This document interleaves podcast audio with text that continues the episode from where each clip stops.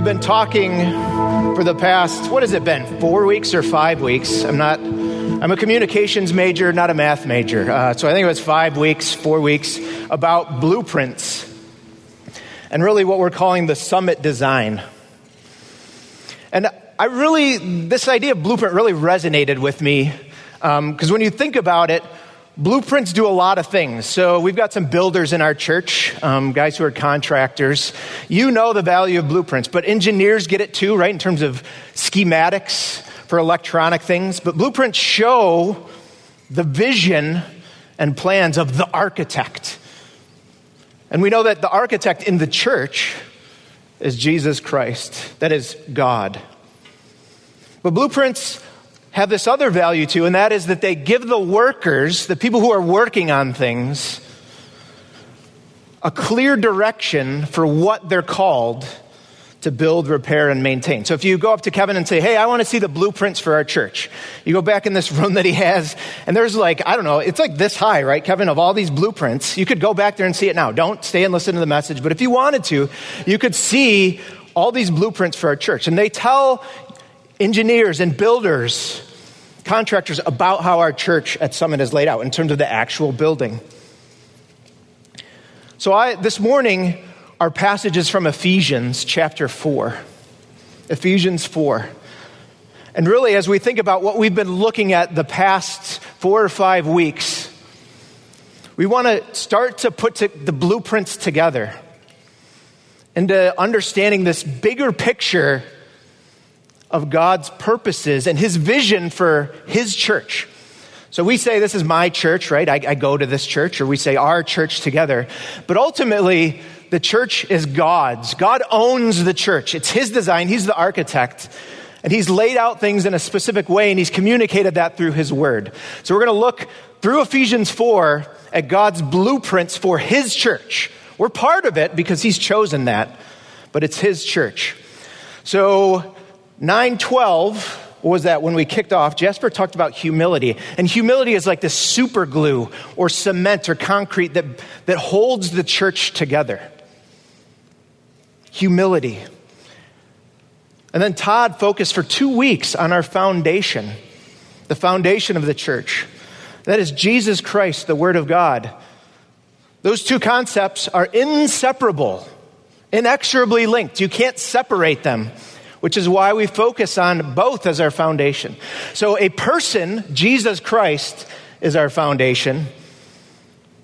And his word also, the written word of God, is our foundation. And we never want to separate those things. We don't want to uh, only focus on person in terms of, well, this is just about a relationship at the expense of knowing the Word of God, but we also don't want to get so stuck up in here about knowing things that we forget that we are following and serving a person who is God, Jesus Christ. Last week, I thought Jasper did an awesome job from John chapter 15, talking about discipleship. And really, the core of discipleship is being a disciple, which is abiding in Christ. If you don't know that word, abiding, means living in or remaining in, sticking with and staying with Christ. Jasper also introduced the mission of our church. Um, it was interesting to, when, he, when, he, when he said, Hey, who knows the mission of our church? Different people said different things. I would love it just thinking about trying to care for our body. If there was a point in time in which anyone who is regularly part of Summit Church knows that we are called to glorify God by making disciples who exalt Jesus Christ, that that flows off. That's not a slogan. It's to help us remember what we're all about at Summit Church. And then today we're going to talk about a second part of the mission that goes with abiding in Christ. And you could say it's about abiding in Christ together. But ultimately, that comes down to speaking the truth and love together. Now, I mentioned that Ephesians is like this awesome blueprint for the church. So we're going to take like, I don't know, three minutes to look at a high level of the book of Ephesians. And then we'll get into Ephesians 4, specifically verses 1 through 16. But God's blueprint, this is Ephesians 1, 2, and 3. God's blueprint, his plans, they show us that he'll be glorified by the exaltation of Jesus Christ. So if you look in Ephesians 1, verse 10, it talks about that. God has this plan for all time that he's going to fulfill all things in Christ. Pretty amazing. And we know this of Jesus. Because of his great love for us, saved us from sin and death by grace through faith. And in that, he brought us together as one body, as an example that's used, body as, as one family or household, is the way it's said in, in Scripture, and dwelling place, temple, um, home, the church. And we're going to do a little doctrine here. I know doctrine sounds yucky to some of you, but doctrine is super important. If you look all throughout the New Testament, right, healthy, sound teaching is so important to the health of the church. So, a little doctrine, big picture about the church. When you look at how the Bible describes and prescribes things for the church. We see a church that is universal and invisible, right? If you were in Faithful Men and Faithful Women, you know this. Grudem wrote about this in Systematic Theology. The church is universal. That is, it's not in any one specific place, it's everywhere, and it's invisible. That is, only God knows those who really compose his church. Only God knows that. So, universal and invisible. But the church is also, the way that the Bible talks about the church, local and visible. This is super important for us to know that this is the way that the Bible, the blueprint, talks about the church. And why? Because then you look at what God wants for his church. And knowing these two ideas together, you know that God's blueprint for the church involves individual people everywhere, everywhere, not constrained to any geographic location. So people everywhere who are known by God. Pretty amazing to be called into God's family. But those people are then clearly organized into groups, local groups, that are known by some things. Their obvious love and commitment to both God and each other. So we can't separate those things out. We can't just say, well, I'm over here, I'm known by God and loved by God, and that's all that matters. That's part of all that matters. But God calls us and brings us into his family and calls us to be organized in local groups. And we're known by our love for God and our commitment to God and our love for each other and our commitment to, to each other. And then we get into Ephesians 4, 5, and 6. And this is kind of like if you look at Ephesians 1, 2, and 3 about what God has done, Ephesians 4, 5, and 6 is about what we're called to do out of that. There's a lot of therefores in Ephesians 4, 5, and 6.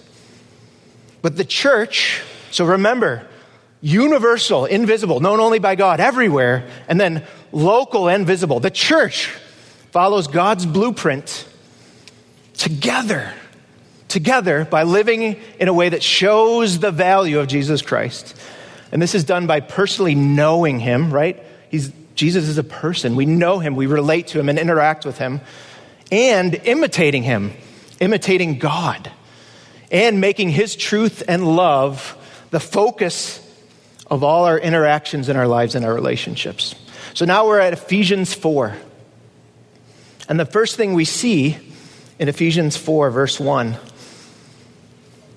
is this that we're called to follow this blueprint by beginning with humility. And that humility produces a unity.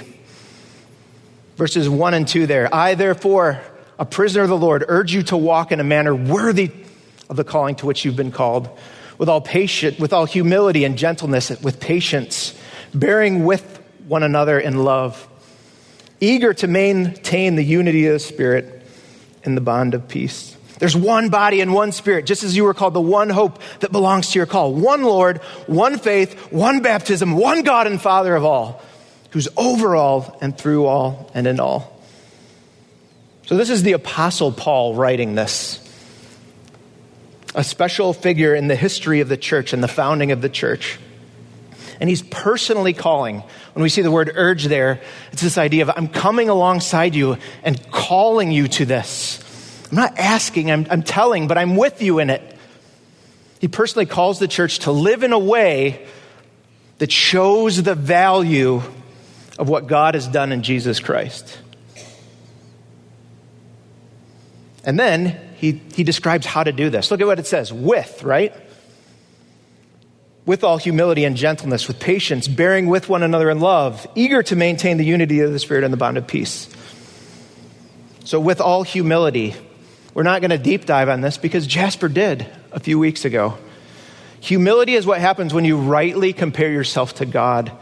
It's a, a, lowliness, an understanding of lowliness, and an understanding of need that produces dependence.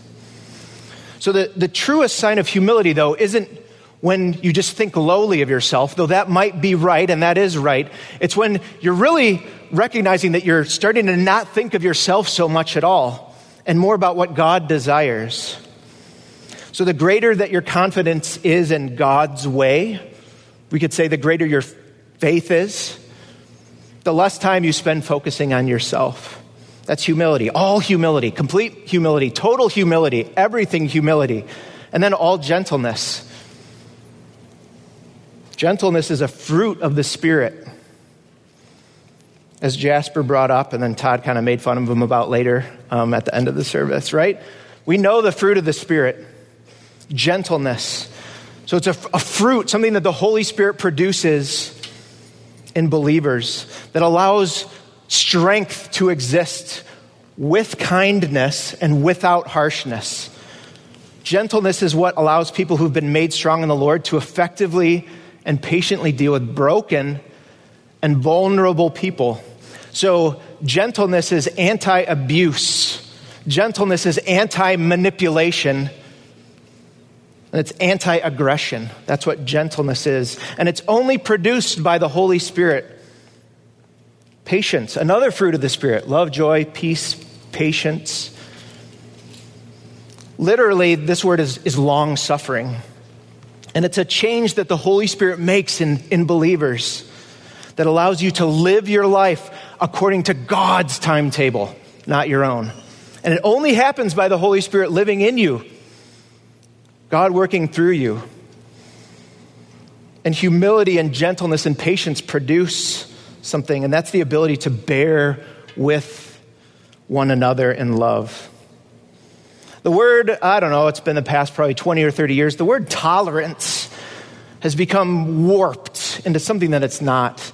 Because bearing with one another in love is really about tolerating and living according to God's grace with one another. Tolerance or bearing with one another in love is never giving up when someone else screws up. Living by the grace of God. And humility and gentleness and patience and bearing with one another is all done in love. That's that, that foundational, that first fruit of the Spirit. The first thing that we understand in Christ when our heart's changed by the Holy Spirit is love. Not passion love, not just friendship love, but this love that can never go away and God has forever. And this all produ- also produces something in us e- eagerness. We're eager Look at that in verse 3 eager to maintain the unity of the Spirit and the bond of peace. Eager is just hurrying up to put serious effort towards something. And the thing that you're supposed to put serious effort toward is maintaining something. Notice that it does not say create unity. You don't have to create unity in the church because we already have that in Christ by his Spirit. So we're called to keep or maintain the unity of the Spirit and the bond of peace. We're tied together by a, a supernatural rope that God has given us. And it's a change that He's made in us by the Holy Spirit that, that allows you to be calm and content and restful no matter the circumstances. That's the bond of peace. And the examples in this that we're called to think about, if you look at verses four and five, are all about oneness. Look at, look, one body, one spirit. You're called the one hope that belongs to your call. One Lord, one faith, one baptism, one God and Father over all. So, God's blueprint for the church shows this supernatural unity that starts with the transformation of individual people's hearts away from themselves. They're, God does something to us so we don't have to focus on ourselves and we can think about and care for other people as we interact with them by His power. And all our love is directed towards others and ultimately to God. So there's this idea of oneness and wholeness and together. But Christ gives powerful grace and personal gifts. So if you look in verse 7, there's the word but there. You could translate that as on the other hand, or in another way. Grace was given to each one of us according to the measure of Christ's gift.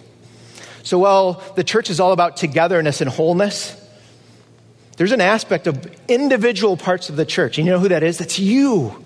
That's me working together. So God's plan or blueprint for the church involves him putting different types of people together,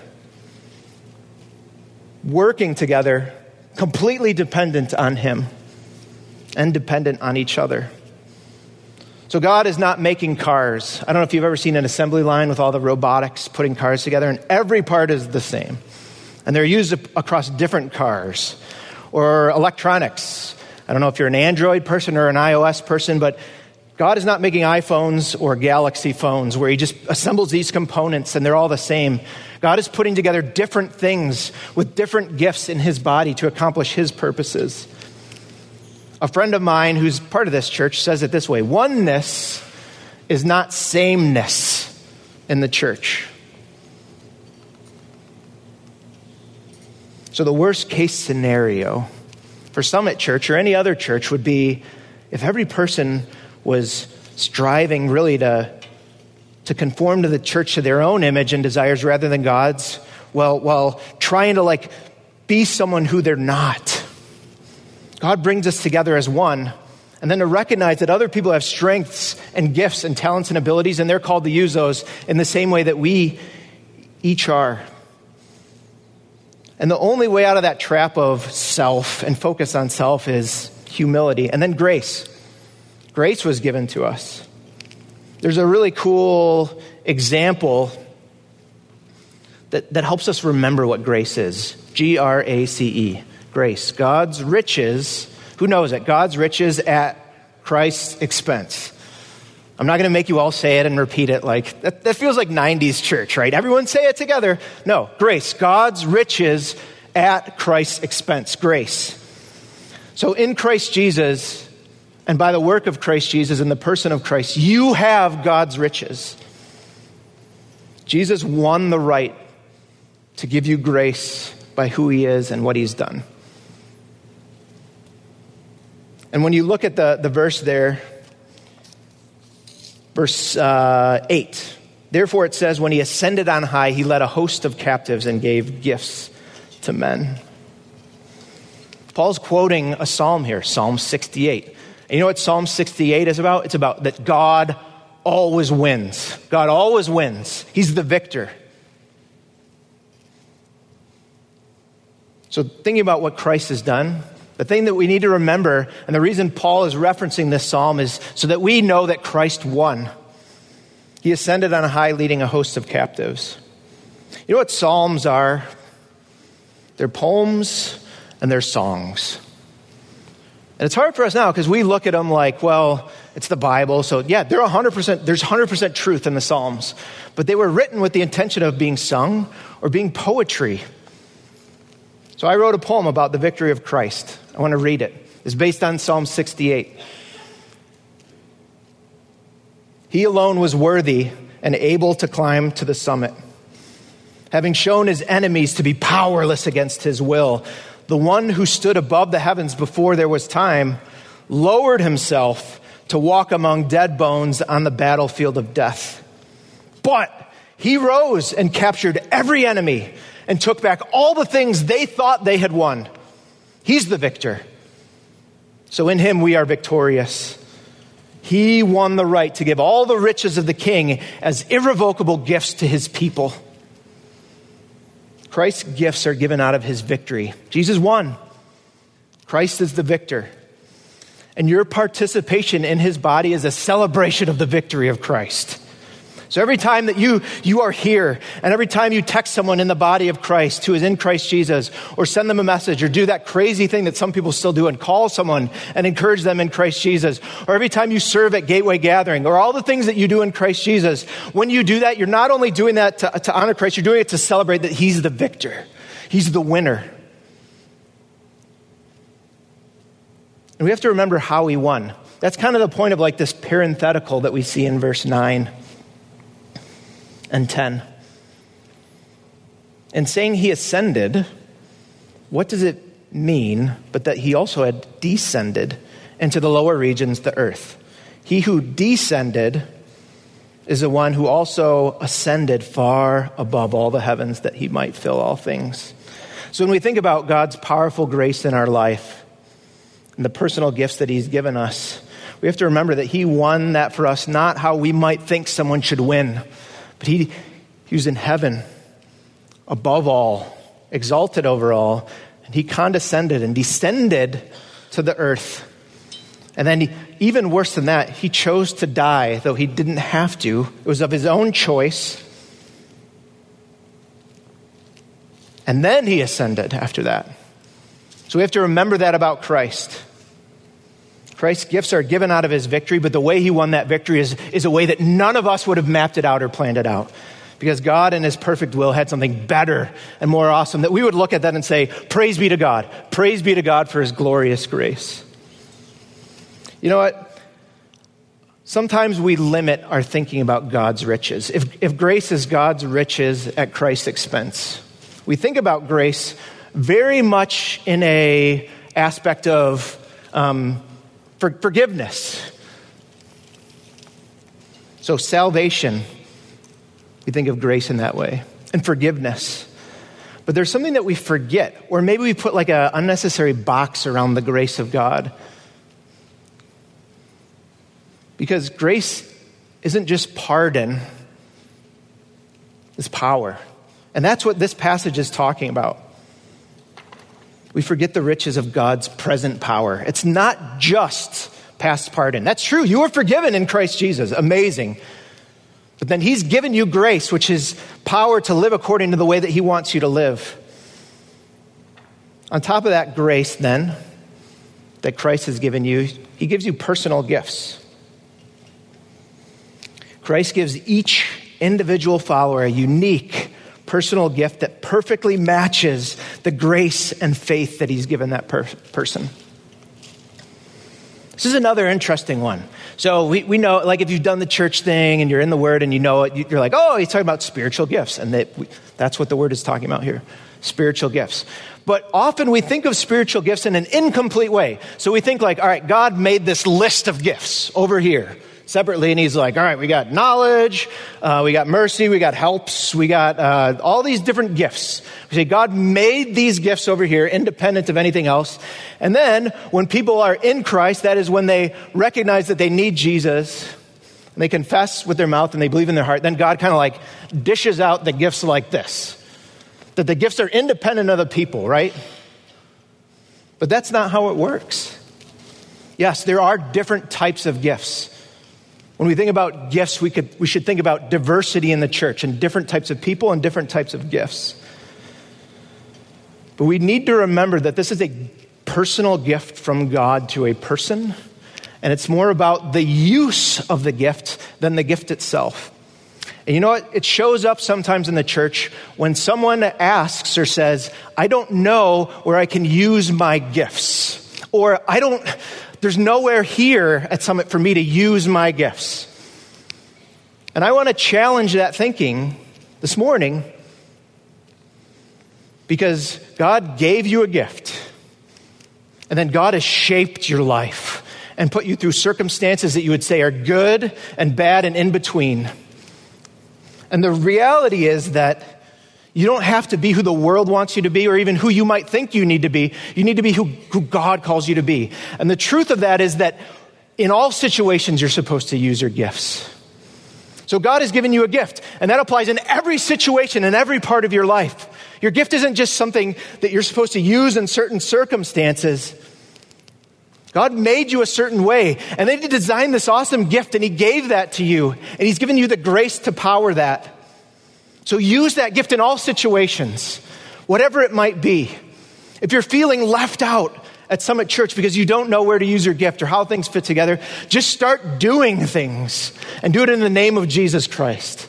And God will honor that. And you know what? Our church will be blessed by it and it will be awesome because there's going to be all these different gifts being used in all these different contexts and circumstances. And it, like it says in 1 Corinthians 12, 7, to each is given a manifestation of the Spirit for the profits, the benefit of all. That's what God wants for Summit Church. So don't wait to use your gift. When you serve, it'll show up. And in the same way, God gives individuals gifts, right? He gives us grace, this engine that powers the lives of believers, and gifts, spiritual gifts. He also gives the whole church this gift the gift of leadership. And they're appointed with a specific purpose. So you look at verse 11 there. Christ gives leaders to purposefully point to him. He gave the apostles, the prophets, the evangelists, the shepherds, and teachers to equip the saints for the work of ministry, for the building up of the body of Christ, until we all attain to the unity of the faith and of the knowledge of the Son of God, to mature manhood, to the measure of the stature of the fullness of Christ. God's blueprint, his plans, what he wants for the church, the structure he wants, shows these different offices, you could call it. Sorry if that sounds political. There, I don't know how else to describe it. These leadership groups that are all about this core purpose equipping the saints for the work of ministry, for the building up of the, body of Christ. And it's moving towards this outcome that God wants unity of the faith and of the knowledge of the Son of God. And then ultimately, if you look at that maturity part and the stature, the fullness of Christ, that's about looking like being conformed to Jesus Christ. This is one where it gets interesting. So, we're going to look at a blueprint. Um, I'm not an artist. I'm not an architect, but I tried to put together a graphic that would help us understand God's intentions for why He wants things to, to be the way that they are, His plans. So, if we look at the foundation of the church, we've talked about this for multiple weeks, and we're going to keep talking about it. The foundation of the church is Jesus Christ, the Word of God. Jesus Christ, the Word of God. One person. One person, Jesus Christ, the Word of God. But then Jesus, he gave the apostles and the prophets. Now, this is interesting. You'll notice the apostles and the prophets, though there's four groups or offices listed in verse 11, there's only two in the box on the screen. And that's specifically based on the fullness of what the New Testament says. So the apostles, who are they? They're literally means someone who's sent. The apostles were chosen by Christ himself. He sent them for a specific purpose. They were witnesses, that is, they interacted with the resurrected Christ. They were called to found the church. The apostles are where the, the church kind of started. I, we could unpack that for like the next 70 weeks, but they're foundational. The apostles and the prophets. Now, prophet is confusing because we know that there are prophets in the Old Testament. That's not what Paul's talking about here, right? So when you think prophet, you think like old guy, flaming robes and smoky and doing things and calling people out. That's not what the picture is here. Prophets, it's an office in the church. But then we also think of prophecy, which is different than the office of prophet. But Paul's talking here about prophet, the office of prophet. And it was interesting, as the church was being built on the foundation of Jesus Christ by the apostles, the word of God wasn't complete and closed yet. There was new revelation in the time of the New Testament. And it was hard for churches to function. That's why God gave this office of prophet, because believers didn't have yet the full Word of God revealed to them. So God used at a local level prophets to communicate His Word. And the reason on our little schematic here that it's in a different box is that as those men died, apostles and prophets, God didn't backfill those offices.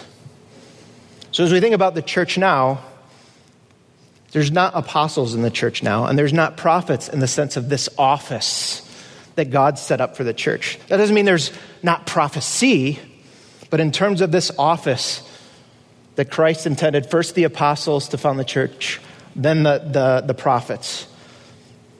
Those offices are done. The work that God had given them to accomplish was done, and they got to be home with Jesus. So the apostles and the prophets were called to establish or found the church on the foundation of Jesus Christ. We see that in Ephesians 2 earlier in this book. We see it in 1 Corinthians 3. Um, we also see it multiple other places that I can't remember right now because I'm trying to go fast. But it's throughout the Word of God. The apostles and the prophets, they laid the foundation of the Word. That was what God called them to do.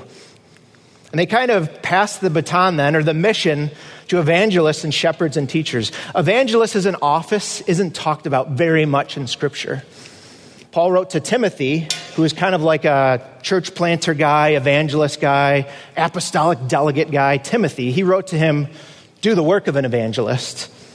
But evangelists, um, that one is a little tricky to figure out, but we think about spreaders of the Word of God. They're called to spread the Word of God. They're called to, to um, Sam and I were texting back and forth. He sent me this cool article. They're called to, to herald, to be announcers of the gospel.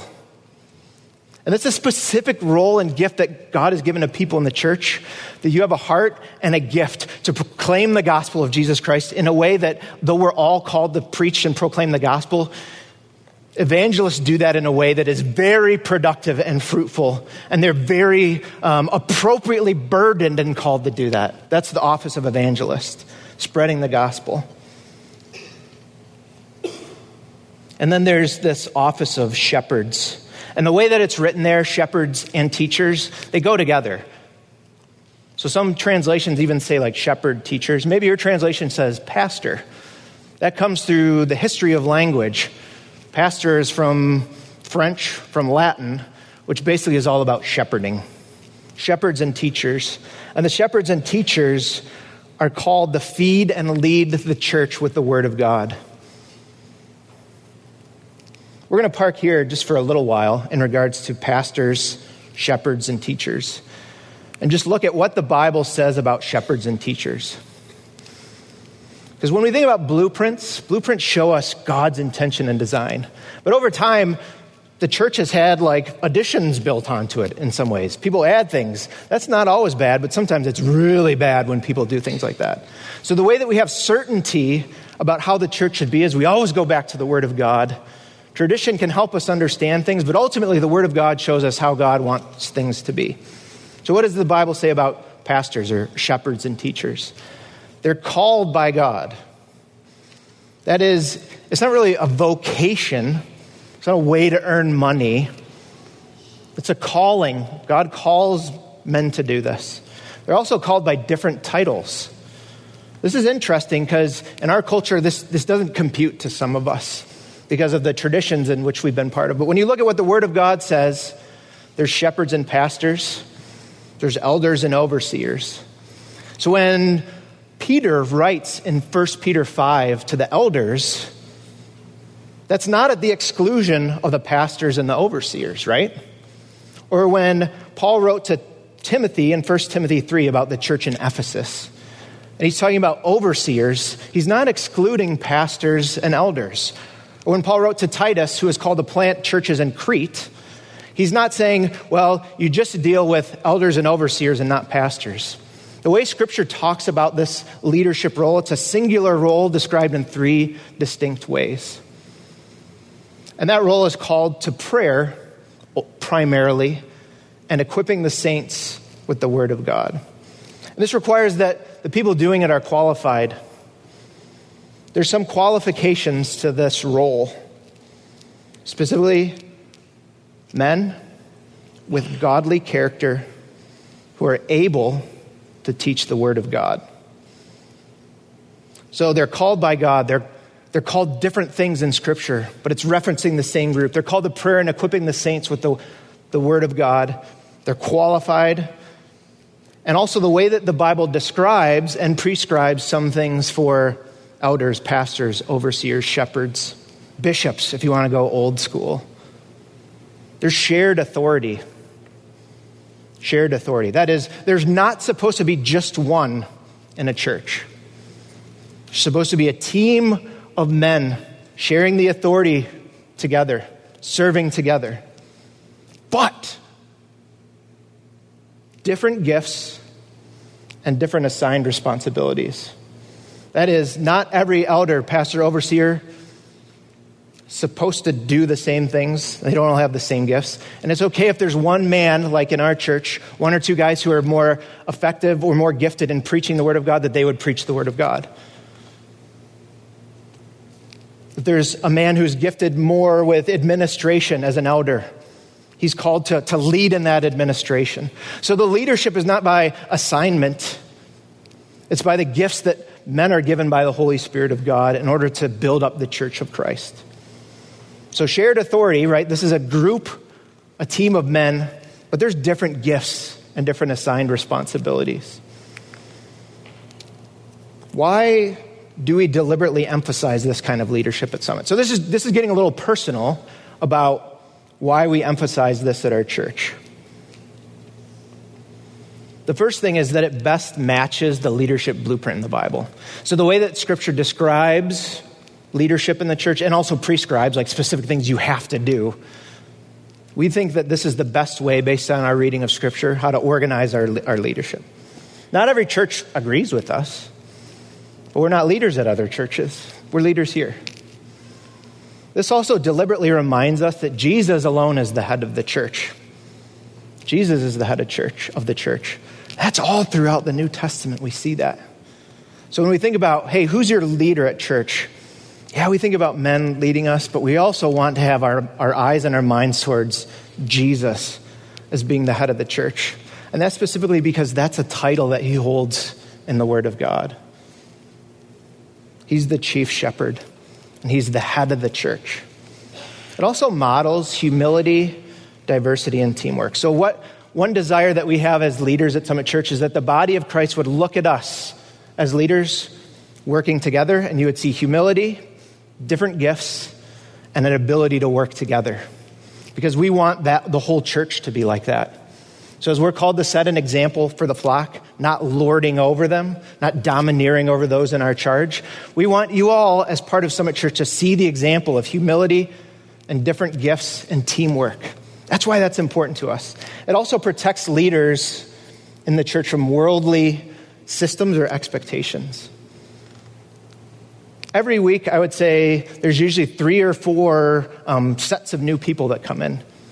And people bring different ideas about what the church is supposed to be into, into, into this body sometimes. And sometimes that sets an unreasonable expectations towards the leader of the church. So you think about Jasper. I'll, I'll use an example. Jasper has this gift from God that makes people want to talk to him. Kevin, am I right? Yeah, Kevin sits near him. Sam does too. People are just always going to Jasper's office. And you know what? Some people go to Jasper seeking? They want Jasper to fix them. Seriously. They want to talk to Jasper because they're like, I need to be fixed. I know something is wrong with me. You fix me, Jasper. Jasper has a gift from God, and that's awesome. But it is unreasonable for us as a church to expect him to bear that entire burden alone. It's not fair and it's not even good. So if you like talking to Jasper, keep talking to Jasper. But Jasper also knows that there's other people that are called to minister and care for people in our church, and we all work together to do that. The other challenge is sometimes people come in with the expectation of something that we're just not about at Summit. And it's much more effective to have a strong group of men together saying, no, this is what we're going to stay about at Summit Church. And that goes into that final point. It, this type of biblical eldership, this type of leadership, helps the church stay strong when leaders are hurting, like sick, or struggling, like they need to figure some things out. And it also allows the church to continue thriving throughout changing seasons of life and ministry. So we want to emphasize this because if the church is about one man, when that guy goes, the church falls apart. And I'm sure we can all think of instances perhaps in our lives where that's been the case in a church. It was all about one man or one or two people. And when those people left, that church fell apart. I'm thinking of specific churches in my mind where that's happened. And it's regretful because the church is about one man and it's Jesus Christ. And when we can stay focused on being about Jesus Christ, then, when a, leader is hurting, like you can think of in our church, what was that, six years ago? A pastor at the time had um, congestive heart failure. Without men around him, it would have been far worse of a situation than it was, as bad as it was. or struggling, when a leader needs to figure something out, there's doubt or sin in his life. If he's the only one, it's a bad situation for the church. But God wants this system in place, this way of doing this blueprint, so the church continues thriving throughout any changes that might come in life and ministry. So we have shepherds and teachers, right? This group. And we have evangelists. The shepherds are teaching the Word of God. And the evangelists are spreading the gospel, proclaiming, heralding, announcing the good news with excitement and fervor and passion. And that's equipping, equipping the saints for the work of ministry. Equipping is the role of the elder, the overseer, the pastor in the church. That word is interesting because when you get into it, this is going to get a little uncomfortable here, but that word means mending or fixing, repairing. It also carries the idea of setting something right and then coaching and training. So when we think about men bringing the word of God to equip people, there's something inherent in the idea of equipping that is pointing out that we have all, all believers continue to have wrong thinking, and we need the Word of God to set us right. So sometimes when a man is preaching the Word of God, you are offended at what that man says. And sometimes that's just because we don't communicate well because we're broken people. But uh, in other cases, it's because they said something that is the Word of God and it hurts us because we know we're wrong. And the Word of God sets us right, but the Word of God also mends us and repairs us. And the Word of God then perfects us and sets us towards something better. So these offices in the church are all about equipping, they're about setting right our thinking, how we think about different situations. And then they're about coaching and training. How do we do this together? This shows this vision this blueprint of the architect. And it gives us a clear direction about what we're supposed to build and maintain and repair in the church. All to produce this unity of the faith and the knowledge of the Son of God. So the saints are equipped. That is, saints is an awesome word in Scripture. Look it up. If you're a Bible nerd, you're awesome as a Bible nerd. Do not be discouraged that you are.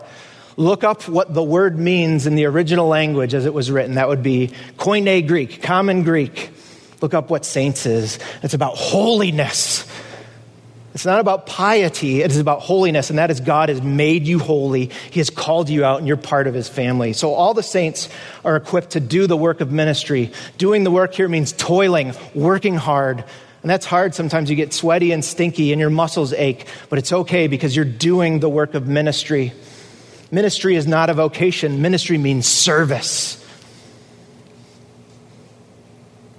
God's purpose for each of these offices that are then equipping the saints is that people would be mended and set right and trained and prepared and coached to work hard at serving God and serving other people.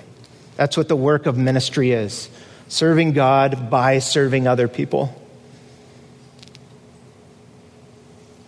And as this happens, God builds up his body through this constant movement together towards the unity of faith and the knowledge of the Son of God.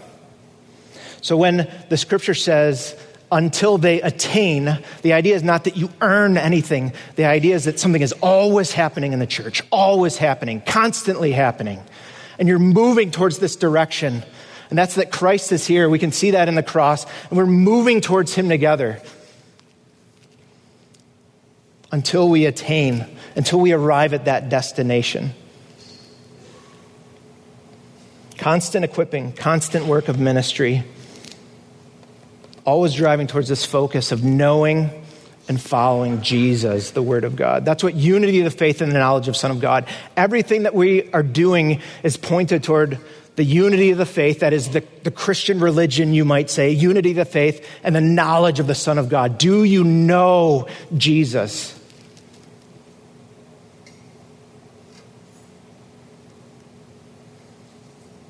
God wants the focus of the church to be the exaltation of Jesus Christ, the Word of God, with the saints constantly being set right and nourished and prepared and coached with His Word because His Word is the power to set our hearts right and our minds right and prepare our lives so that we constantly carry on that purpose that He's given us. And finally, He gives us this blueprint so that we stay focused on the power and purpose of Christ. Why does God give these offices of leadership, the apostles and the prophets, and then the evangelists and the shepherds, the pastors and the church? Why does God want the saints always to be focused on Jesus Christ and building one another up? And it's so that we stay focused on the right thing. That's the blueprint. God gives us the purpose and the design so that we don't stray from doing and thinking about the right things. Look at verse 14. So that we may no longer be children, tossed to and fro by the waves and carried about by every wind of doctrine, by human cunning, by craftiness and deceitful schemes. And then verse 15, I love this word, rather. So when you read verse 14, there's this idea of immaturity and deceit and destabilization and debilitation. But then, rather, not that no. Speaking the truth in love, we are to grow up in every way in Him who is the head, into Christ, from whom the whole body, joined and held together by every joint with which it is equipped, when each part is working properly, makes the body grow so that it builds itself up in love.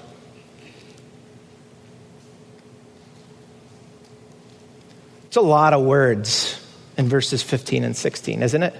Sometimes you read what Paul writes and a translation where you're trying to capture those words accurately, and it's like, dude, can you just say it simpler? But a core idea that we need to take out of verses 15 and 16 is that we're to grow up every way into Him who is the head, into Christ. And Christ is the one who makes the body grow. Christ is the one who makes the body grow. Want you to think about your life. We're almost done here, but think about your life right now. And then look at verse 14 up on the screen. It's right there. No longer children, no longer tossed to and fro by the waves and carried about by every wind of doctrine, by human cunning, by craftiness and deceitful schemes. Think about your life. And think about the pressures that you face as being part of this world that God has put us in. And think of how hard that is. All the time, there are pressures that are thrown against your life. And without a firm foundation of Jesus Christ, the Word of God, you will be tossed to and fro by the waves of life. You will. And if you feel that way this morning, you're like, I can't do this because my life is a mess and it's all over the place. And I have no control over my heart or my mind. And it's like in all situations, I'm just like, ah! That's tossed to and fro. But in Christ Jesus, it doesn't have to be that way. And you don't have to be carried about by every wind of doctrine. One of the weird privileges of being a leader in the church is that I see all kinds of the weird doctrine that comes into our church. That is weird teaching, wrong teaching.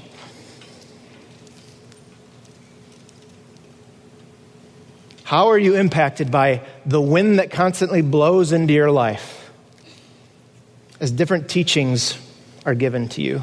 What the world teaches, what the devil teaches you. How are you impacted by those? How do you stay on the right path? You stay focused on Jesus Christ, the Word of God, because there's human cunning. That means that men are trying to play games to trick you and there's different motives for why men and women would try to trick you, but it's human cutting and craftiness and deceitful schemes. This is all about lies. Lies, lies. And the world is all about lies, and the devil is all about lies. And when he lies, he speaks his natural language. So we are just being pummeled in the world with lies about ourselves and about who God is and what God has done in Christ Jesus. But we're not to be like that anymore, immature and gullible and tossed about in this way. Rather, best word ever in this part of the passage, rather, speaking the truth in love. This is what the, the church is called to do. You are called to speak the truth in love. Speak the truth in love. If you think back a few weeks, Todd preached from John chapter 1. In the word, uh, oh, I'm not going to be able to quote it now. In the beginning was the Word, and the Word was with God, and the Word was God. And then later in verse 14, and I think Justin even read it, and the Word became flesh and dwelt among us. And we've seen His glory, glory of, as of the only Son of the Father. And then what does it say? Full of grace and truth, full of grace and truth. Jesus is full of grace and truth. Jesus is full of grace and truth.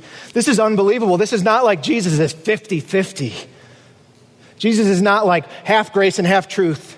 Jesus is 100% grace and 100% truth. And in Christ, you can be the same way. So often we will say wrong things about ourselves. We'll say, well, I'm more of a truth person or I'm more of a grace person. You know why we are that way? Because we're still in our flesh. But in Christ, He does something to us and we're 100% grace and 100% truth and it's awesome. And we can speak the truth in love to one another. And that doesn't mean that people won't be offended. But that's what the church is called to do with the purpose that He is building us up. Jesus is building us up and making us grow. And as we speak the truth and love to one another, the body builds itself up in love. I'm so out of shape. As I'm up here screaming, I'm just huffing and puffing. I'll blame it on COVID because I sit in my basement all day looking at a screen. Rather, speaking the truth in love, we're to grow up in every way into Him, Jesus. He's the head, from whom the whole body, joined and held together by every joint with which it is equipped, Jesus is using you to hold the body together. When each part is working properly, work hard, toil in this to serve, makes the body grow so that it builds itself up in love.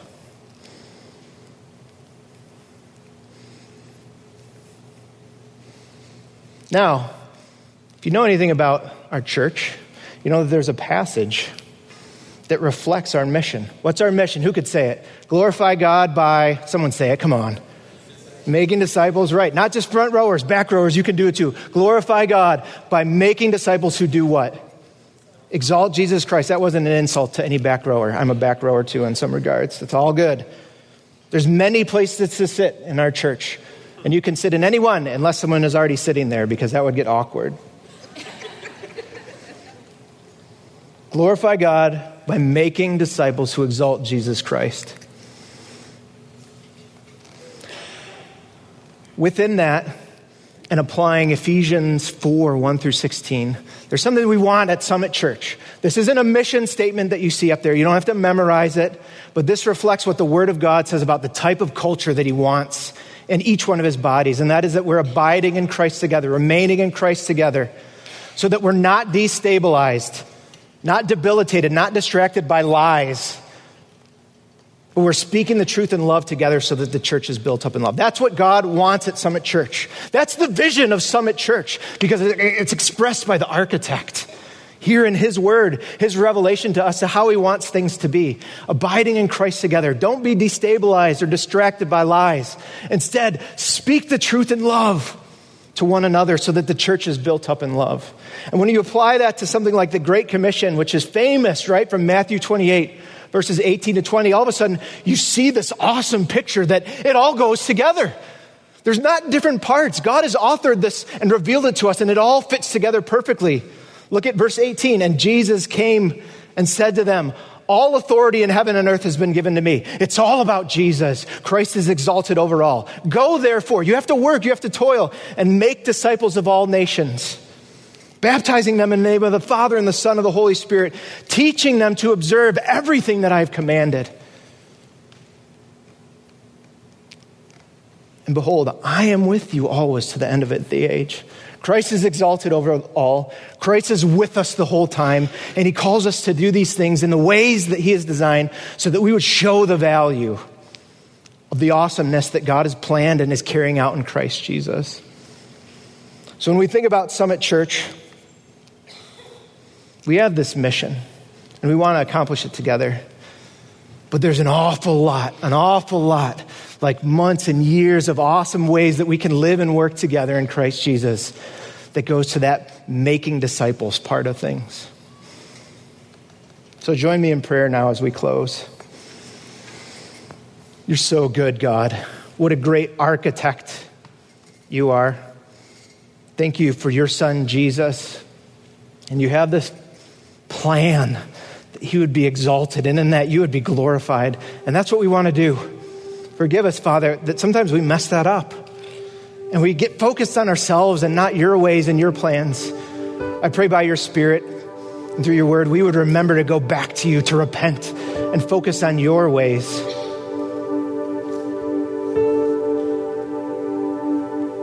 God, I ask that you would work in the hearts of your people at Summit Church this week to come, that we would dive into your word and eat it up like our favorite food, and our minds would be renewed and our hearts would be changed, and hurts would be healed, and wrong thinking would be set right. And that in all things we would be focused on and even rightly obsessed with Jesus Christ, the Word of God.